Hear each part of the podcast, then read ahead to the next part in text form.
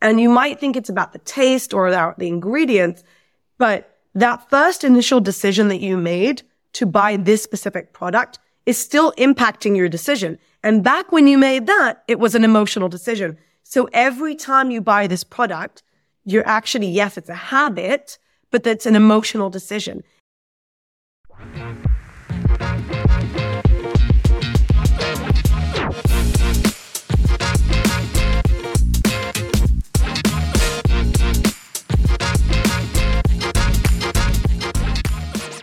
Welcome to No Hacks Show, a weekly podcast in which smart people talk to you about better online experiences. Today we're talking about emotions, specifically how you can use emotions to scale growth and ROI. And my guest knows so much about emotions and emotional targeting that she published a course titled Emotion Sells. She's also the creator of Emotional Targeting Framework and the founder and CEO of Get Uplift, the agency that helps its clients design a funnel that makes clicking on the final CTA feel like a no-brainer. Talia Wolf, great to meet you and welcome to No Hacks Show. Thank you so much for having me. That was a really cool intro. nice to have you. So growth and conversion optimization, they they really are very, very broad. And there's so many things you can specialize in. There, there's the analytical side, there's the experimentation, the testing. What made you choose emotional targeting? Well, emotional targeting came to me because it was my way of finding a meaningful way of optimizing funnels and websites. Uh, when I first got started with conversion optimization, we would change random elements on the page. We'd read blog posts. We'd try and find, you know, what the competitors are doing. And basically it would be more of like, okay, let's change a call to action button. Let's change a headline. Let's change this image. Let's remove a form field. But there was no real understanding or strategy behind it. Um, when I saw that we were getting eh, okay results and I wanted to actually kind of scale and make this something better, I went back to my drawing board and I started thinking about what is the most important thing I need to know in order to increase conversions. And that meant that I needed to understand how people make buying decisions, right? Because if you can understand how people make buying decisions, then you can impact them and you can create funnels that speak to those uh, decisions. And what I understood from psychology and neuroscientists and really the biggest brands in the world is that the uh, every decision that we make in life, whether it's a buying decision or really anything in life, is based on emotion. Every decision in B2C and B2B, emotion is the core of every decision we make in life. And so if I want to increase conversions, I need to understand the emotions that my prospects are feeling. What are the challenges? What are their pains? What are they worried about? What do they want to feel? What emotions do they want to feel about themselves or the product or anyone else after using a solution? And then I can craft better copy, better design, better funnels and landing pages. So it all goes back to simply understanding purchasing behavior and understanding how people make decisions and transforming that into, you know, websites that people want to convert to because you're answering them. You're giving them their solutions and you're making it about them and their emotions. Right. So it all goes back to do the research first before you start doing any testing, any experimentation. Here you're researching the emotional triggers that, that cause a customer to, to, to buy something. So your agency, Get Uplift, uh, tell me about how that started. You know, when did you find it? When did you, when did you start the agency and, and what do you do for clients? Yeah. Get Uplift is my second conversion optimization agency. Mm-hmm um, what we do is we help high growth B2B brands optimize their funnels and their websites um, and emails in order to increase conversion. So that means free trials, revenue, depending on what the client needs. And we do that through the lens of emotional resonance and really understanding who their customers are, who they're speaking to, what their prospects need to hear, see, and feel on a page in order to connect in, you know, in B2B, there's just so much competition.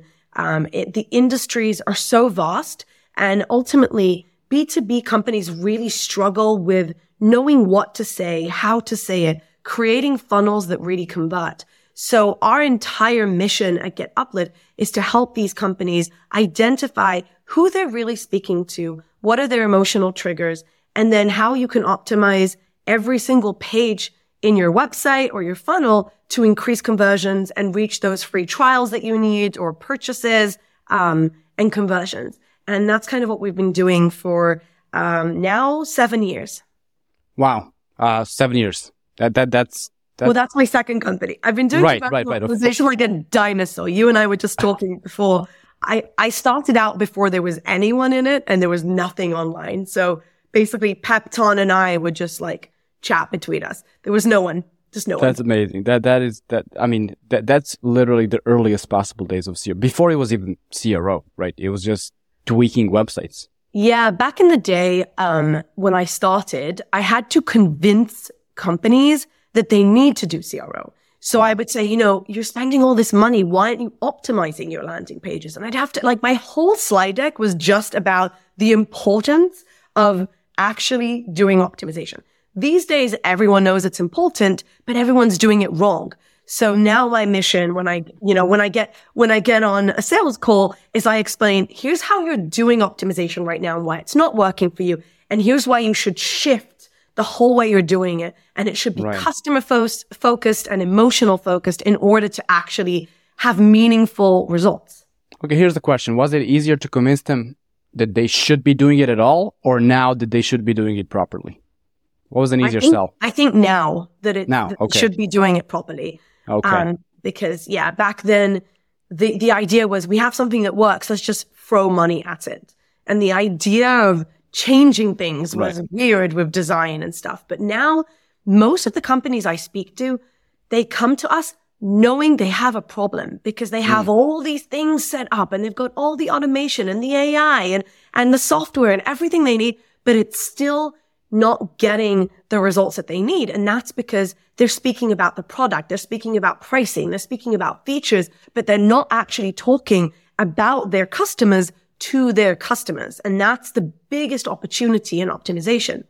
Right. And, and one thing that, uh, Get Uplift website mentioned is that you teach clients about emotional targeting. So whatever you find on the website, it goes back into the product itself, right? It's not just optimizing landing pages. So emotions are not just a sales page, basically, right? Oh, a hundred percent. So one of the things that we've seen happen time and time again with our clients is that yes, we're working with the marketing team, but more often than not, we then start working with the sales team. We're then working with the product team. We're working with the retention team because we have so much insight about the customers and what they want that it's easier to retain them. It's easier to know what next features you should be building for them. And it's easier to know what customer success looks like and what you should say on sales calls and, you know, how to respond if someone brings up a certain roadblock, what they want to hear. So it, it really does impact everything that you do. And it's the basis of everything. That's the beauty of it. Exactly. So, so from your LinkedIn bio, emotion is the only way to get people to realize they need your solution. I want to talk about that. I want you to explain exactly what the quote means because let's say you're buying something that you buy every day, every week. Is this, is it still an emotional purchase or is just, I'm used to buying, let, let's, I don't know, bread or milk or whatever, whatever brand you're buying constantly. Is that still an emotional purchase or is it just, you know, a habit? Well, it's a habit but but it's emotional but it's emotional it's an emotional habit right? right? when you go to a shopping market if we're talking about product and you need to buy milk you're automatically going to gravitate to the same product every single time you know there's 10 more brands that send, sell the exact same milk but you're still going to go to that specific product and you might think it's about the taste or about the ingredients but that first initial decision that you made to buy this specific product is still impacting your decision. And back when you made that, it was an emotional decision. So every time you buy this product, you're actually, yes, it's a habit, but that's an emotional decision. And if you are that other brand and you want to get someone else to buy a different product. So I know that my customer can, that, you know, my potential customer is buying someone else's product and I want to change their habits. I need to speak to their emotions. So mm-hmm. it's all about emotions all the time. It's always. And you mentioned B2B, you work with B2B clients. And usually when you say B2B, emotions are not the first, second, third, or fourth, or fifth thing that people think of. So how is it different, the role of emotions in a B2B purchase or, or, or B2B website uh, business compared to B2C? Oh man, I'm writing a book about this because everyone. You really are? I am. I am. Okay. okay. I'm writing a book about um, how to use emotion in B2B. Okay. Um, and this is because everyone just thinks emotions don't work for B2B. So if I tell you emotion matters, everyone's like, yes, in e-commerce, I get it. But in B2B, it's businesses to businesses. We've kind of like boring to boring.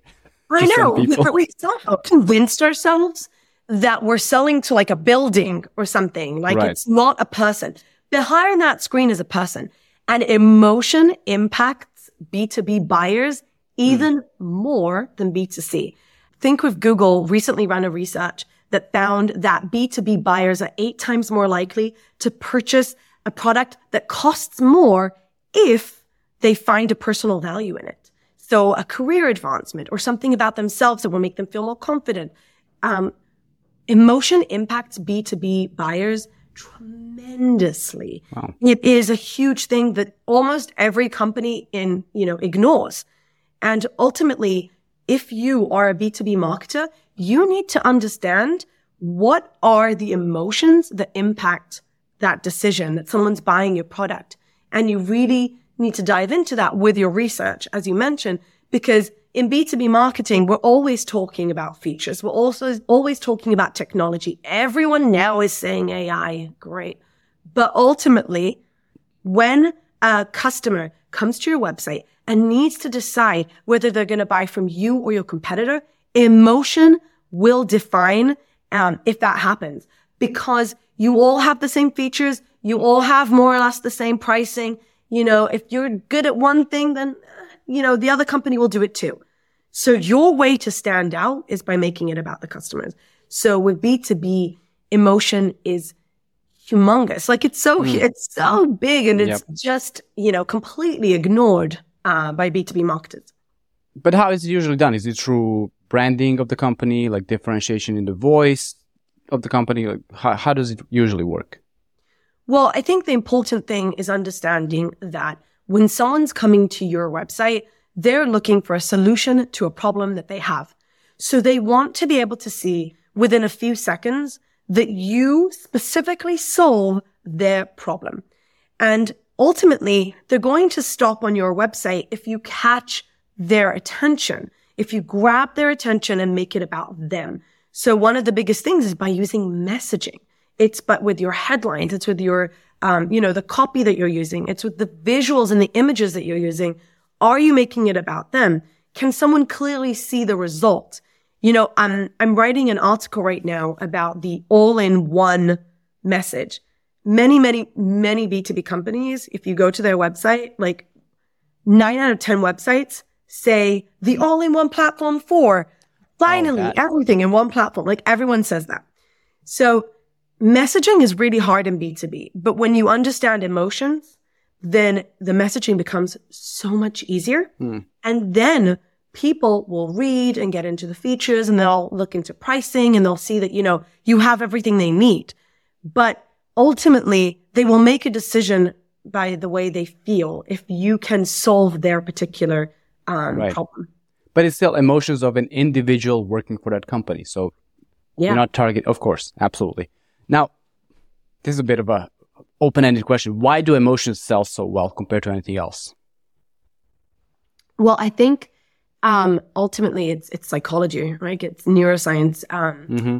Antonio Damasio, a professor, uh, ran a research years ago with people that have brain damage.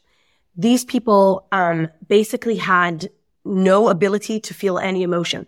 That was their brain damage. So at one point or another, they lost the ability to feel emotion. And what he discovered, what he uncovered was that these people could go along their day to day lives doing everything the same, but they couldn't make any decisions, not even mm. like what sandwich to have. It's a, it's, it's science. It's not, you know, this nice strategy that people like to talk about. It's not a best practice. This is science. Emotion is ingrained in us. Psychological triggers are ingrained in us. Our brain looks for ways to make decisions quicker. And if everything looks the same, and you know, most companies just copy their competitors. If everything looks the same, the way you make a decision is by how you feel about the brand. Now, most of us won't even admit that. We really do think we're rational beings that make rational decisions, but science shows we are irrational. Our brain makes up a decision before we've even been able to, you know, read all the information. So it's not so much a strategy or, you know, a tactic. It really is just ingrained in who we are. And the sooner you are as a marketer that you, you know, the sooner you accept that and start working towards identifying those, the better you're going to be and the better results you're going to get. Okay. So let's say if a tech CEO of, of a huge social media company doesn't want to make decisions and just wears the same t-shirt every day, that's because they struggle with emotions, right? I guess. okay. Okay. I mean, I mean, there might be something there. I guess it is. So give me some examples of the real world examples of positive and negative emotions influencing, influencing decision making. Okay. So, um, there are two very, very common and repeatable emotions that people feel, especially in the B2B space when buying a product. Um, the first one is self-image. It's how I feel about myself.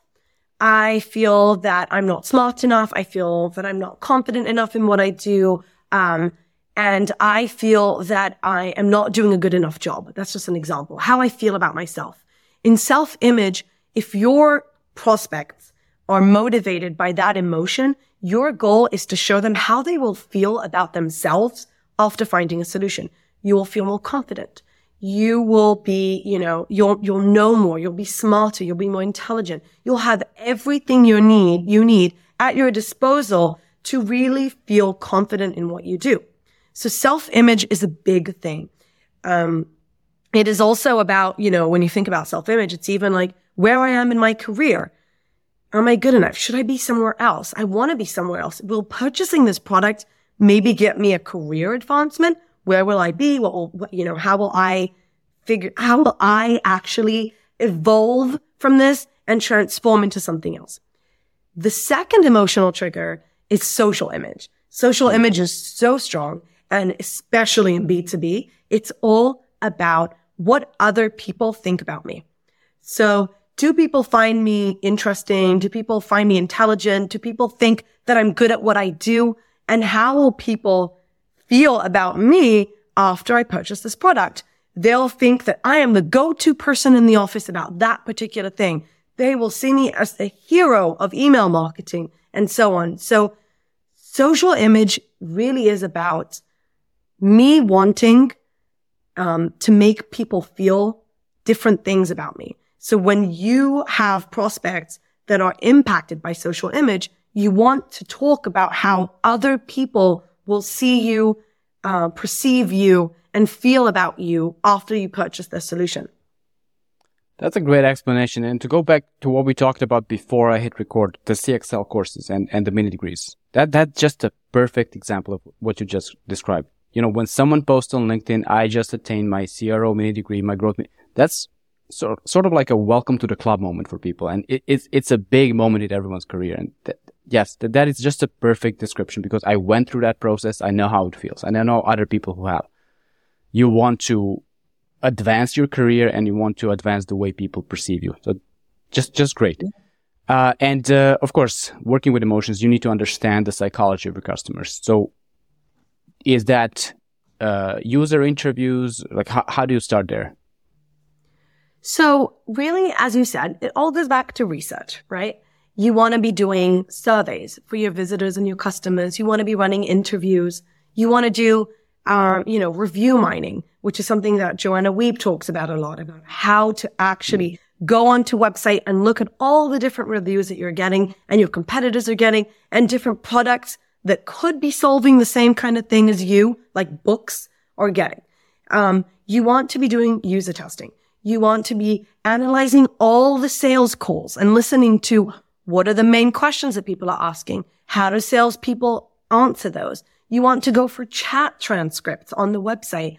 The more information you can pull, the better. And the idea ultimately is not asking them about, you know, how do you find this website? I was on this um, website this morning and I went through 20 steps of a visitor survey just to see what was going to happen. And it was asking me like, how fast did this website load for you? What pages did you visit on this website? Where did you come from? Social media or organic? And I'm like, this is all stuff you can do in Google Analytics. Why are you wasting my time? When you run surveys for your visitors, or if you're sending a survey to your customers, you need to be asking them questions that are meaningful, that can really tell you how they're feeling right now, or how they want to feel, or what pain your product eliminated or at least lessened for them.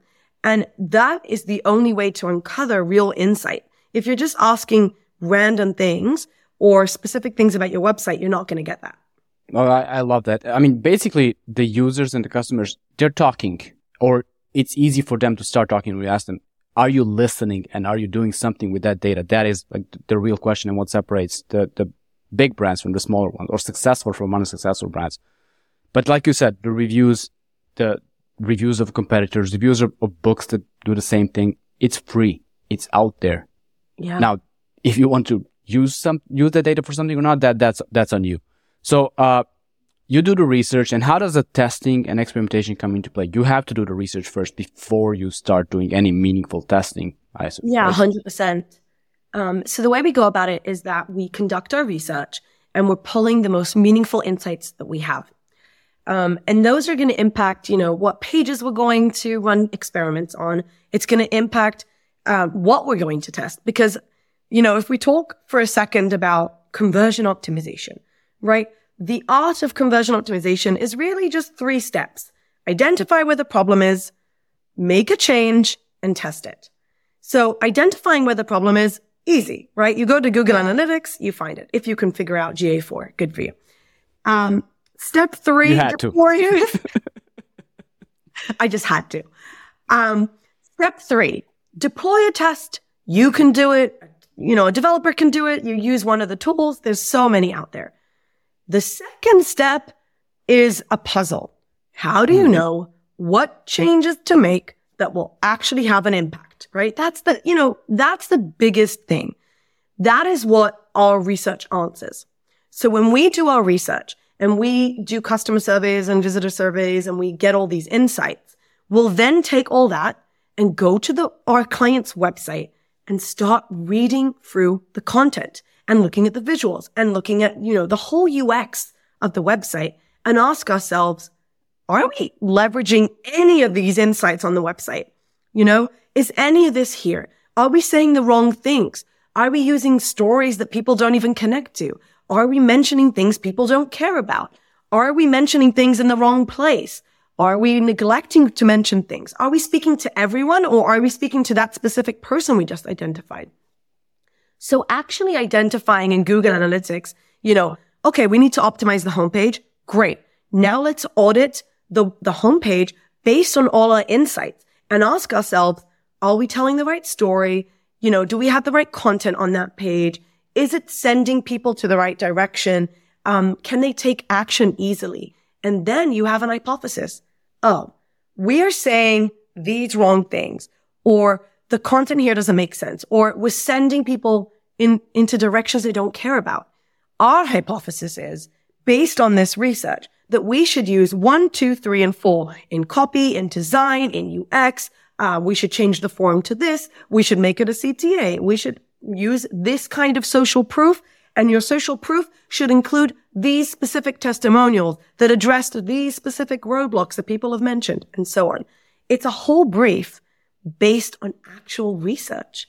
And then you can send that to your designer and you can work with a copywriter and you can get them to test it. So it really, it simplifies optimization so much yep. because you actually have a real hypothesis and it's not I read in someone's blog post that if I reduce a form field, it will increase conversions. Let's not go there. Let's not go there.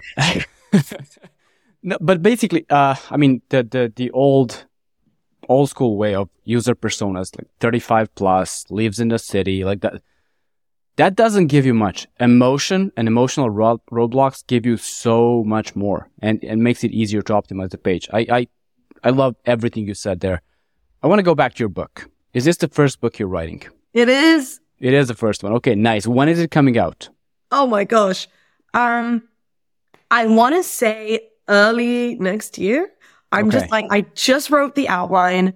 Uh, I'm going to send it out to some people that are going to like completely butcher it and then I'll rewrite it and then I'm going to write the whole book. I'm hoping end of this year, early next year. Um, You're very brave for doing something like that on top of everything else that you're doing with Get Uplift and with the conferences you go to. Uh, is there a working title? there is. Can you share it? No, I I don't know. Okay, no, no, no. I share? Let's, let, I don't know. Um, yeah, I'm, I mean, there's a lot of different working titles. I'm very blessed to have an amazing group around me called the Shine Crew, which you know, Elf. She's part Yes. of it.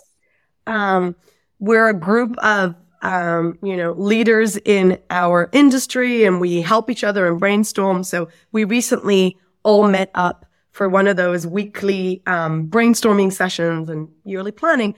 And a lot of names were thrown out there.